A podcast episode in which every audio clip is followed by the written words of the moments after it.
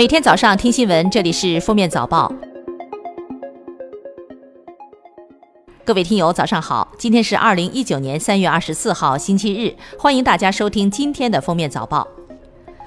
国家统计局数据显示，去年共有十个省份的居民人均可支配收入高于两万八千二百二十八元的全国平均水平，七个省份超过三万元大关，京沪均首次跨越了六万元门槛，在各省中遥遥领先，浙江位居第三。从地区差异来看，东西部差距仍然很大。四月六日过后，民众日常生活中经常使用的全球定位系统 GPS 将迎来新的周期。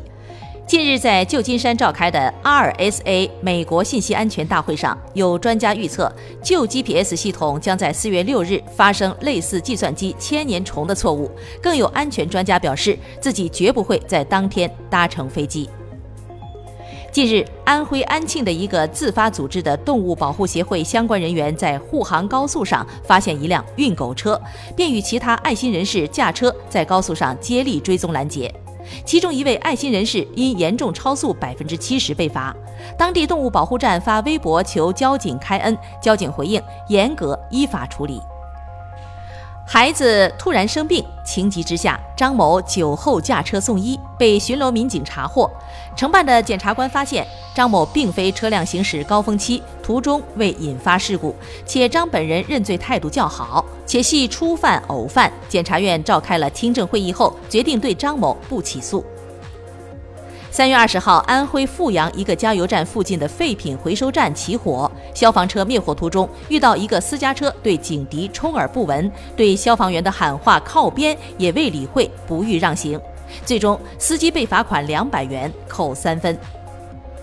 三年前，八十五岁的独居老人周家老太太摔了一跤，骨折了。从此需要人照顾，而六个子女都不肯负责任。最后商量决定，母亲还有十万块钱，付给赡养的那个子女每天一百元作为辛苦费。从此老太太住在了老二家。三年以后，十万元生活费用完了，老二也不愿意了。最后老太太祈求子女，就当养家里的一条狗，养养我。目前大儿子和二儿子暂时先承担起了老母亲的赡养责任。三月以来，吉林松原警方接到多起报警，称车辆被贴有可疑的罚单。这种违停告知单带有二维码，并温馨提示：扫一扫，无需排队，轻松交违章。有群众通过扫码支付成功，事后才发现上了当。警方说，这是不法分子冒充交警进行诈骗，需要提高警惕。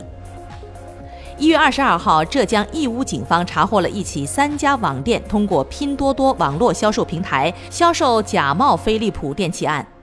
据了解，涉案的三家店铺今年初参加了拼多多年货节，目前已销售假冒产品千件以上，涉案金额四五十万。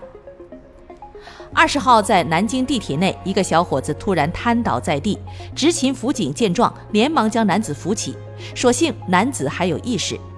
原来几周前，男子就出现了类似的症状，而病因是长期低头玩手机而导致脊椎变形，压迫神经和血管。这几天情况有所缓解，他又情不自禁地在地铁上刷起了手机。三月二十二号，刘德华在官方网站表示，自己成功申请到了二零二零年二月的红馆档期，将会重启演唱会，并公开了演唱会补场的场次。表示此前演唱会的退票安排会持续到五月底，补场会在退票结束后安排。已退票的朋友则拥有优先购买补场门票的权利。近日，有关韩国人号召将螺蛳粉申遗的内容登顶中国网站的热搜榜，引起中国网友巨大的反响。但其实此事在韩国媒体上却鲜有报道。号召韩国人将螺蛳粉申遗的，也仅仅是一名韩国网友发表的个人观点。对此，螺蛳粉发源地广西柳州官方表示，感谢海外友人的担心。螺蛳粉现在是广西非遗，正逐步申请国家和世界级非遗。美国某心脏协会期刊发布最新研究表明，每日喝两杯以上含糖饮料或带来早死的风险，女性风险更高，女性和男性早死几率分别为百分之六十三和百分之二十九。样本显示，高糖饮料主要引起心血管疾病、结肠癌及乳腺癌，是导致早死的主要原因。研究称，目前我们每日平均摄入的糖量远高于人体正常所需糖量，达后者的二到三倍。三月二十一号，韩国媒体爆出三星家族长女李富珍疑滥用麻醉药。李富珍是韩国新罗酒店的社长，也是三星电子会长李健熙的长女。医院护士称，她在二零一六年住院时注射麻醉药物普罗福成瘾。根据该护士证言称，她每月至少要静脉注射两次普罗福。三月二十号，大韩地质学会在首尔召开记者会，公布调查结果称，二零一七年十一月，韩国浦项发生的五点四级地震是附近地热发电站触发的，而非天然地震。该地震为韩国观测史上第二大地震，大量建筑被毁，超百人不同程度受伤。媒体称，政府或面临数千亿韩元的赔偿。据外媒报道，墨西哥最近研制出以芒果皮为原料的塑料替代品。这种材料的韧性和硬度与塑料类似，不仅制造成本低廉，还可以自然降解，时间也只需要半年左右。